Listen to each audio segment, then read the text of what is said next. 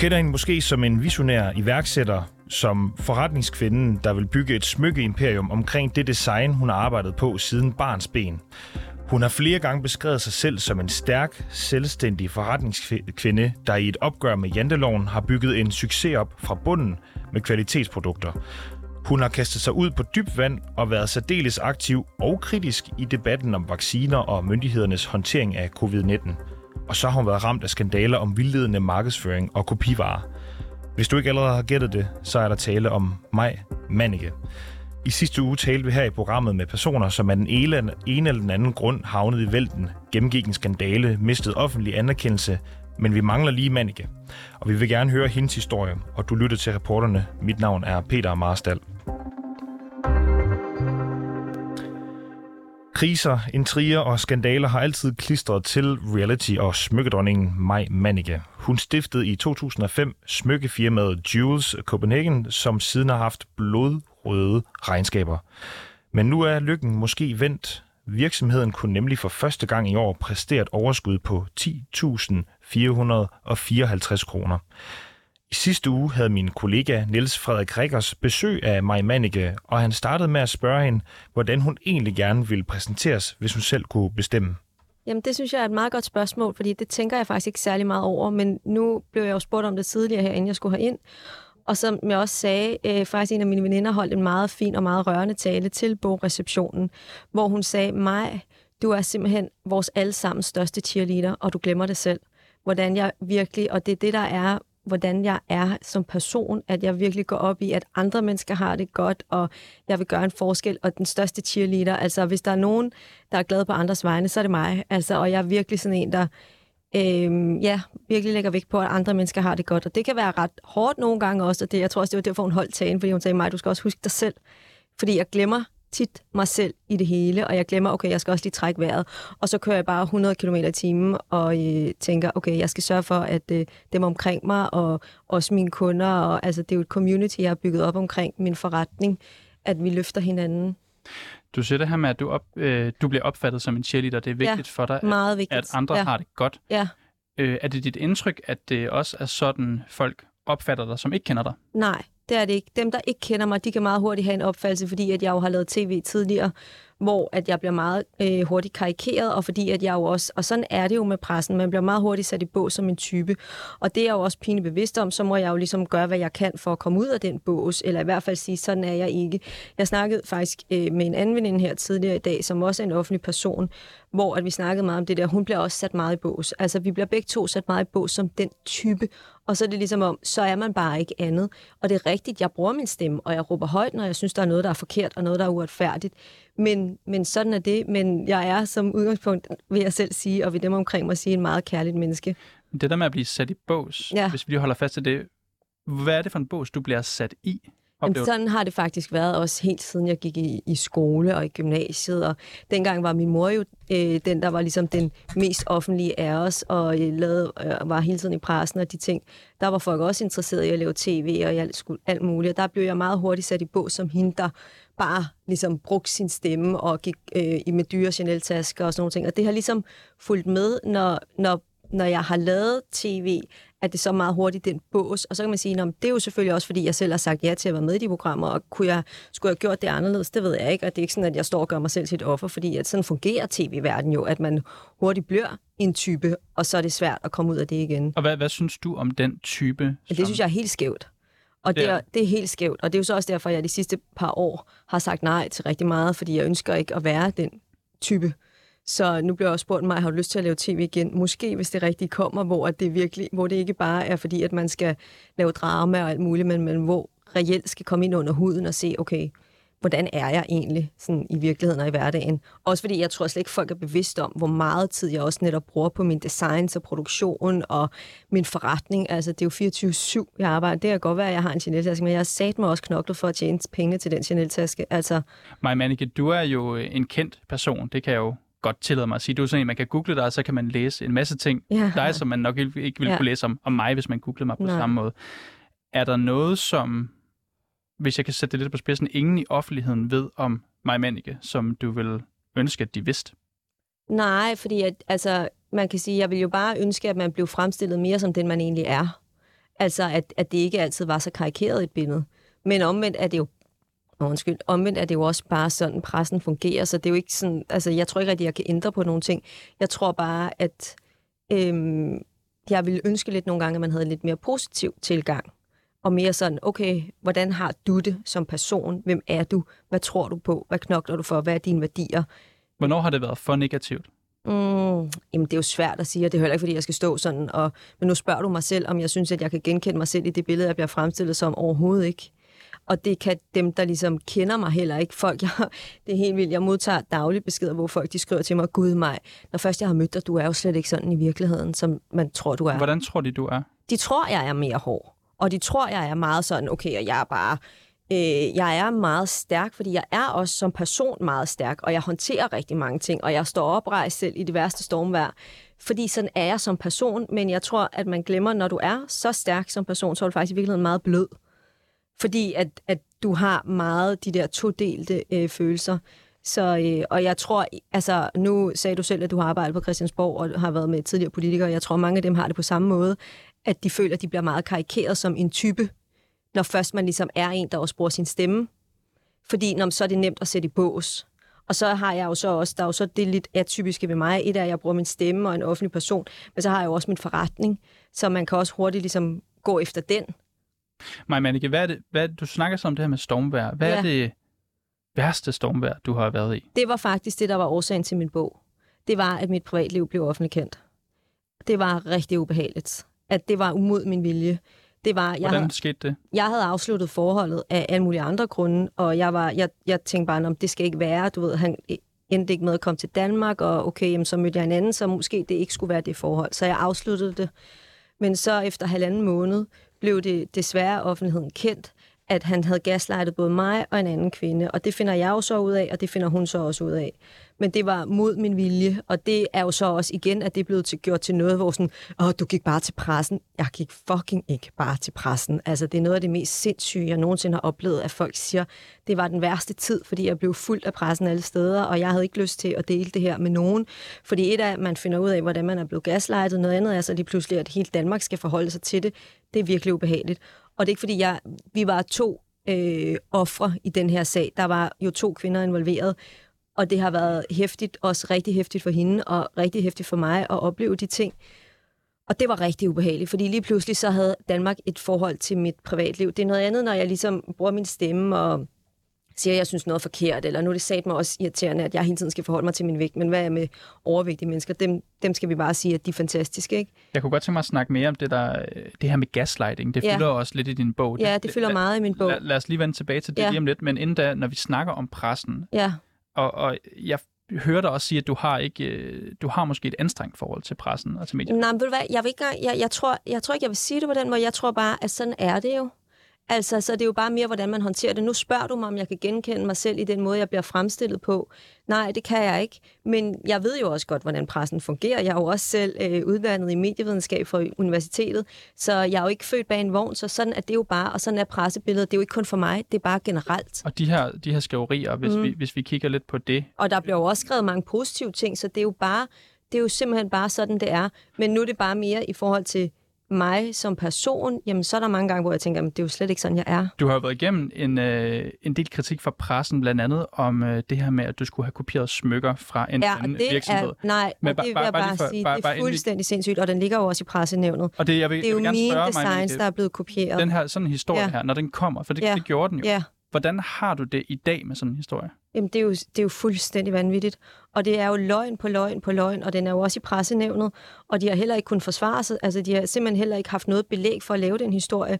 Jeg sagde til dem, I må komme med belægene for at ligesom sige de her ting. Det kunne de ikke. Og det, er, intet- det er Berlingske, Ja, her. præcis. Det er Berlingske Tidene. Så det er en ren svinestreg, og det hænger også sammen med, at Tom Jensen, der er chefredaktør, han hader min mor som pesten. Så det er også noget, der forfølger Ved mig. du, han gør det? Det gør jeg. Ja, ja, han har svinet hende til i flere omgange, altså decideret svinet til. Så det er så usympatisk, og det er en ren hits. Der er ingenting i den historie. Det er mig, der bliver kopieret, og så lige pludselig skal jeg stå og forklare, at det er mine designs. Det er helt sindssygt. Hvordan har det påvirket dig at øh, skulle se de her historier komme frem om Det er jo de selvfølgelig dig og dit hårdt. selskab også. Det er jo, og det er jo det, jeg mener. Det er jo selvfølgelig rigtig hårdt, at man lige pludselig bliver karikeret. Det var også sådan, der kommer hun med hendes Chanel-tasker og sådan noget, hvor jeg bare siger, prøv at høre, jeg har haft en fucking forretning i 18 år. Så hvis jeg havde ikke havde ren mel i posen, så havde jeg nok ikke en forretning. Altså, det er så vildt, hvad man skal stå på mål for. Jeg har lavet mere end 10.000 designs, så er der 4-5 eller jeg tror 10 eller sådan noget designs, der er blevet kopieret af Shanti, som i øvrigt sælger noget billigt ravelse, og alle kan se, hvis de går ind på deres hjemmeside, kan de se, at alt andet på deres hjemmeside stikker helt af i forhold til de kopier, de har lavet af mine designs. Sådan er det. Det kan jeg desværre ikke gøre noget ved. Jeg er sågar ude for, at folk de tager billederne fra min hjemmeside og bruger på deres egen hjemmeside. Og det, men sådan noget, der er det lige pludselig som mig, der skal forklare, at det er mine designs, fordi jeg bliver kopieret. Det er fuldstændig vanvittigt. Har der været noget i de her historier, som blandt andet handler om din virksomhed, som Ja. du har tænkt, øh, den er god nok? Den, Nej, aldrig. Aldrig. Det er løgn på løgn på løgn. Har du sagt det til Berlingske? Det var det, jeg startede med at sige. Den ligger i pressenævnet, så den er faktisk til vurdering her en af dagene. Så, øh, og det er, jo, det er jo ikke nemt at komme noget i pressenævnet. Jeg havde jo også en sag med TV3, som vi også vandt, som var faktisk mediehistorie, at jeg vandt via Ofcom i England. De har jo deres sendetilladelse derovre fra, at de skulle fjerne nogle programmer, hvor de havde svinet mig til at bra- frembragt løgn på løgn på løgn. Og det var ret vildt. Der, der er vi de første, der har vundet sådan en sag. Maja Mannik, øh, jeg står med din bog her, Ja. som du også nævnte. Mhm. Øh, lad os lige tale lidt om den, inden Ja. vi, vi taler videre om, Ja. om din fremtid og, og din forretning osv. Den hedder Mænd, når de er værst. Og de er værst. Og ja. der er et billede af dig, hvor du, kan, du sidder og smiler og så videre. Du nævner ja, det er sådan lidt Runaway Bride-agtigt, jeg har Okay. lavet det med. selv. Du har næsten en brudekjole Ja, på. nemlig. Så det er sådan lidt, at man skal skynde sig at løbe væk fra de mænd, hvis man oplever en mand, når de er værst. Okay, det er noteret. Ja. Og du skriver også øh, i den her flere ting om manipulation og Gaslighting og og- narcissisme. gaslighting, Ja. som du kalder det, narci- narcissisme. Øh, vil du ikke lige hurtigt sætte nogle ord på, hvad handler den her bog om? Jamen, altså med mænd, når de er værst. Det er mænd, når de er værst. Det er afslørende fortællinger om mænd, når de er værst. Mænd, der gaslighter og utro, er voldelig, øh, økonomisk svindel, øh, narcissister manipulerer, alle de her ting. Og det er jo ikke, fordi jeg siger, at mænd, alle mænd er nogle idioter. Tværtimod, jeg elsker jo mænd, og jeg har selv har fantastiske mænd i mit liv, og har fantastiske mænd i mit liv. Men det er at sætte fokus på de mænd, der ikke kan opføre sig ordentligt, for det var jeg selv udsat for, og jeg er sikker på, at hvis jeg havde læst den bog, inden jeg gik ind i det forhold, så tror jeg, jeg havde set nogle advarselslamper. For formålet med den bog er, at med hver historie, det er jo 27 afslørende fortællinger, så det er 27 inklusive mig selv, der fortæller deres historie omkring, at de har været i sådan en type forhold. Og så afslutter de også alle sammen med, hvordan de kom ud af det, og hvad er deres råd til andre.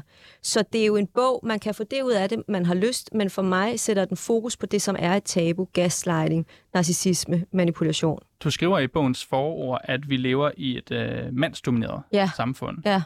Øhm, jeg tænker, er det, er det vigtigt for dig som person, Maja Ja. At gøre verden opmærksom på en eller anden ulighed mellem mænd og kvinder? Ja, og det har sådan, sådan har jeg altid haft det, siden jeg også... Altså, det var noget det, jeg gik allermest i, op i, også i gymnasiet. Og Er du i, feminist? Ja, jeg vil sige, at jeg er moderne feminist.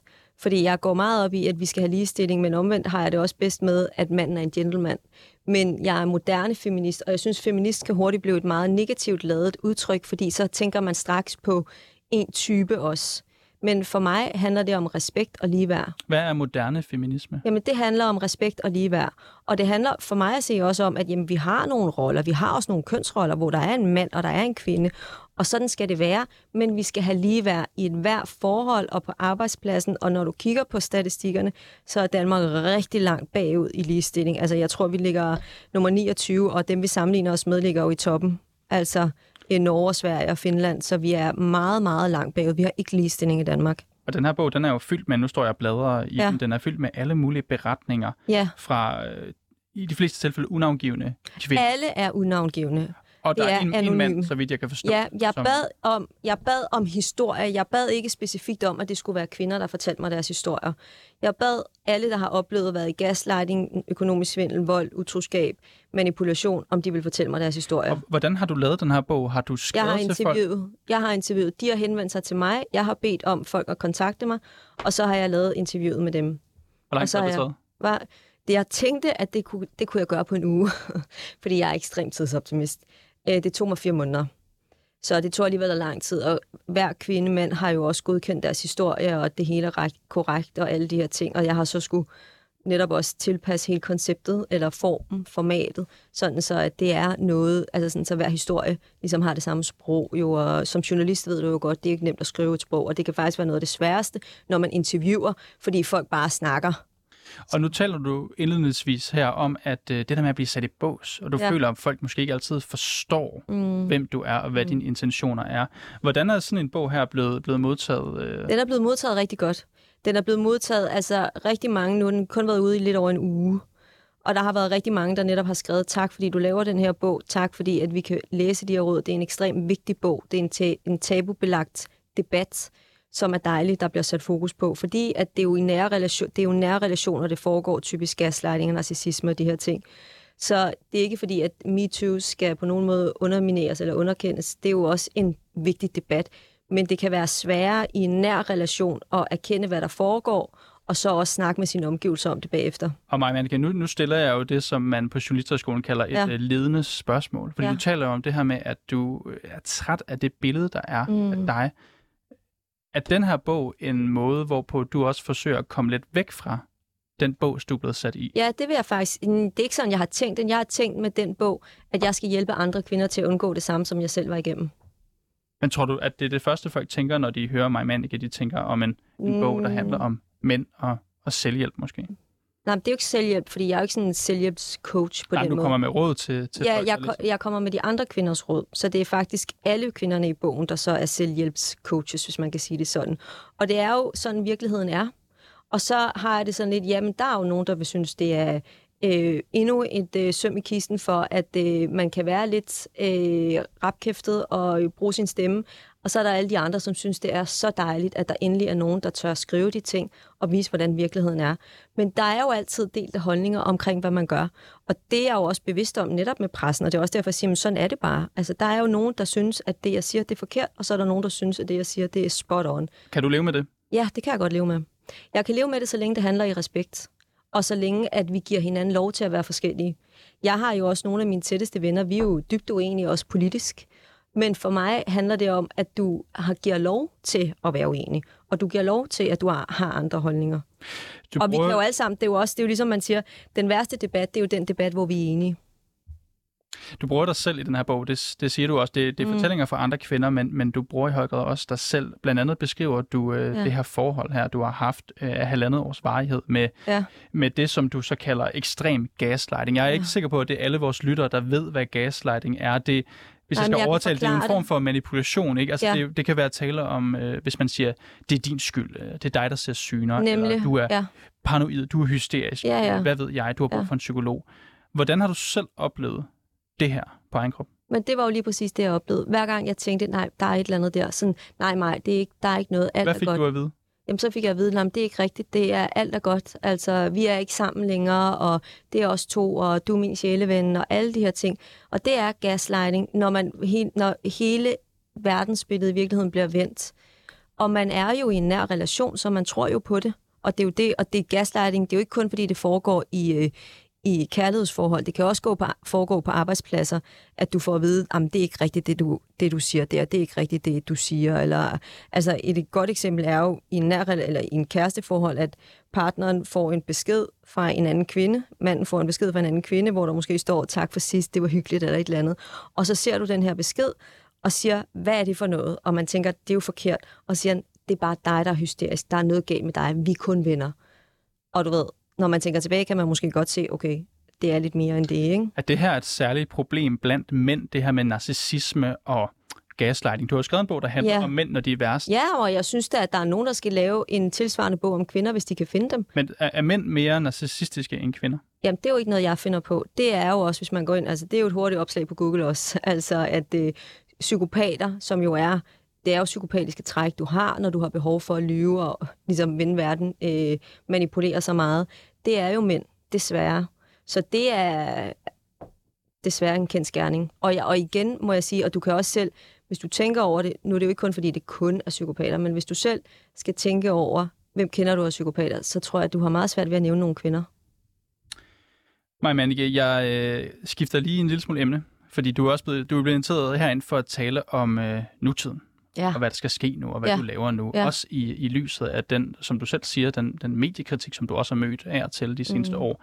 Jeg læser lige et opslag op fra din uh, Instagram, uh, hvor du skriver, Breaking news, jeg er mega, og nu banner jeg, fucking stolt. Mm, yeah. Vi har netop indsendt vores... Jeg skal ikke bande så meget. Ah, ja, det, det. Vi har netop, ja. skriver du, indsendt vores 2022-regnskab med overskud. De sidste år har vi haft underskud, men med regnskabet for 2022, ja, så kommer vi ud med et flot overskud. Og det er på trods af de udfordringer med en ændret verden efter corona, recession etc.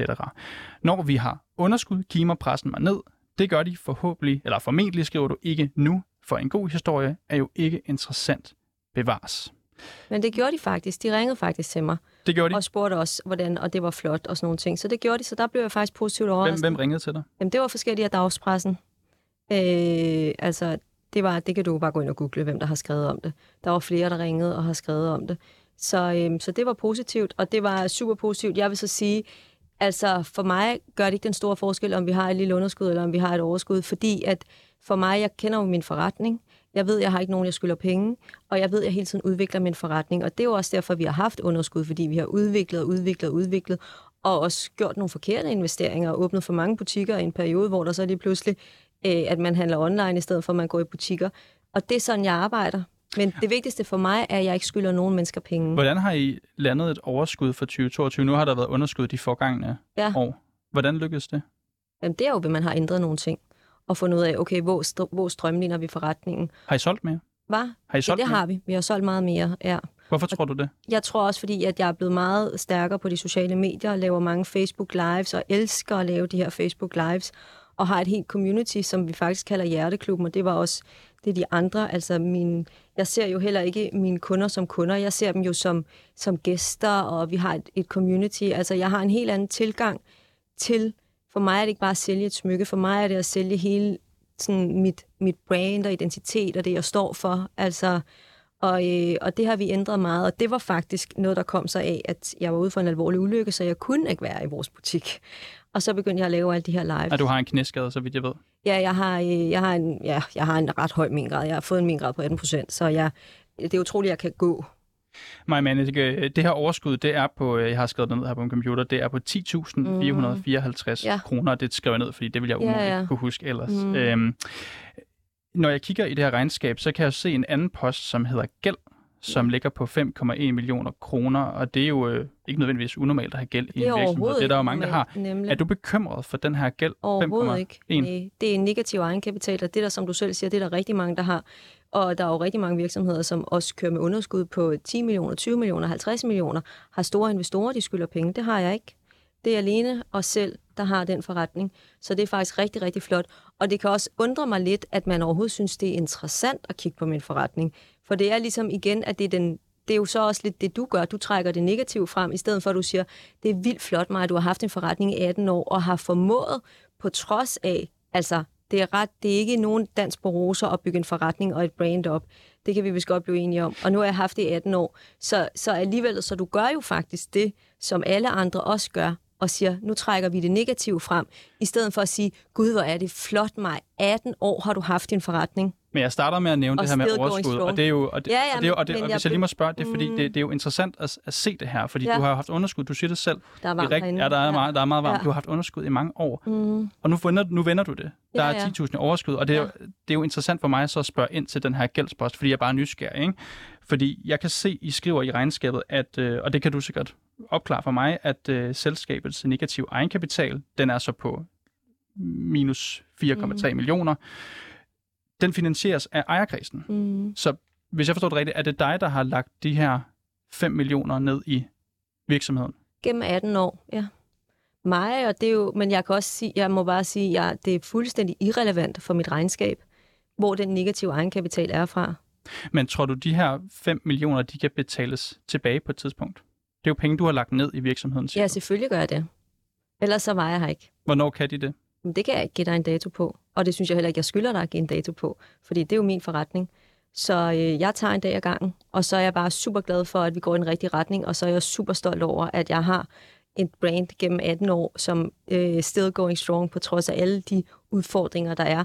Og på trods af, mange jo mener i alle mulige situationer, mig, det er bedre, hvis du bare tiger stille. Der må jeg bare sige nej, fordi jeg er mit brand. Og jeg har også et ansvar for at bruge min stemme.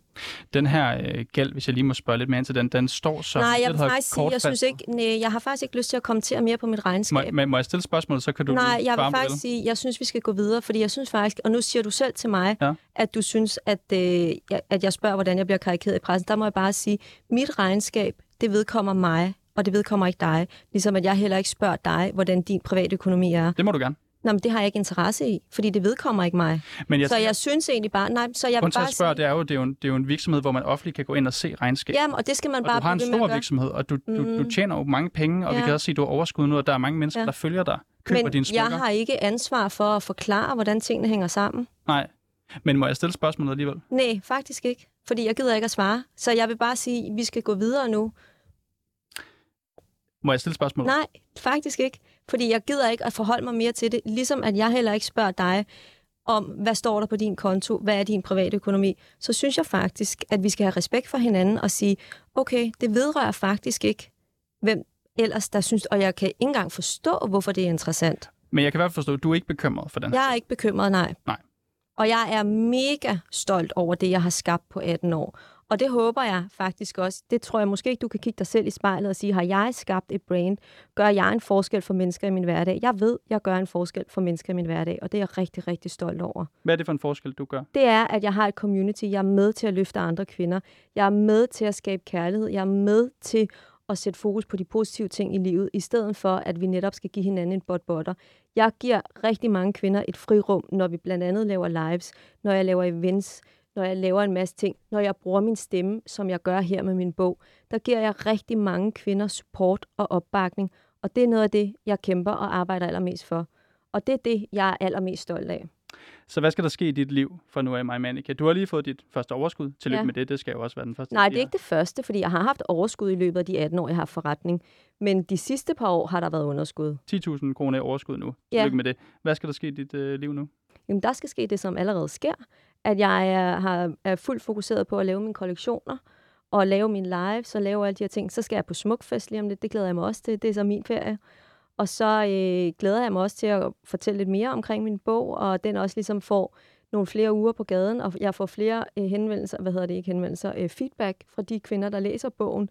Det er jeg så taknemmelig for, når de skriver til mig, og det vil jeg opfordre alle, der ligesom læser den, både det gode og det dårlige, hvad det er, de får ud af den. Og det synes jeg er rigtig fint. Jeg har jo også haft flere mænd, der har læst den og sagt, tak fordi, at du øh, har lavet den her bog, fordi den sætter fokus på mænd, også når de er bedst. Fordi at ved ligesom at sige, okay, det er de der mænd, vi skal holde os fra, så er det de her mænd, vi skal fokusere på. Maj Manike, smykkedesigner, iværksætter, forfatter til bogen Mænd, når de er værst. Ja. Ikke når de er bedst, når de er værst. Men det kan være, der kommer en bog, der hedder Mænd, når de er bedst. Det kan være. Ja. Så må vi invitere dig ind uh, i ja. studiet og snakke om det. Men ja. du skal have tak, fordi du kunne komme ind i dag. Tak. Tak fordi I lyttede med til reporterne i dag. Har du noget, som vi skal undersøge, eller ris, eller ros, så kan du altid skrive til os på reporterne 247.dk 24 med tal, 7 med bogstaver. Bag dagens udsendelse er Camilla Michelle Mikkelsen, Niels Frederik Rikkers. Mit navn er Peter Marstal, og Mille Ørsted er redaktør. Tak fordi du lyttede med.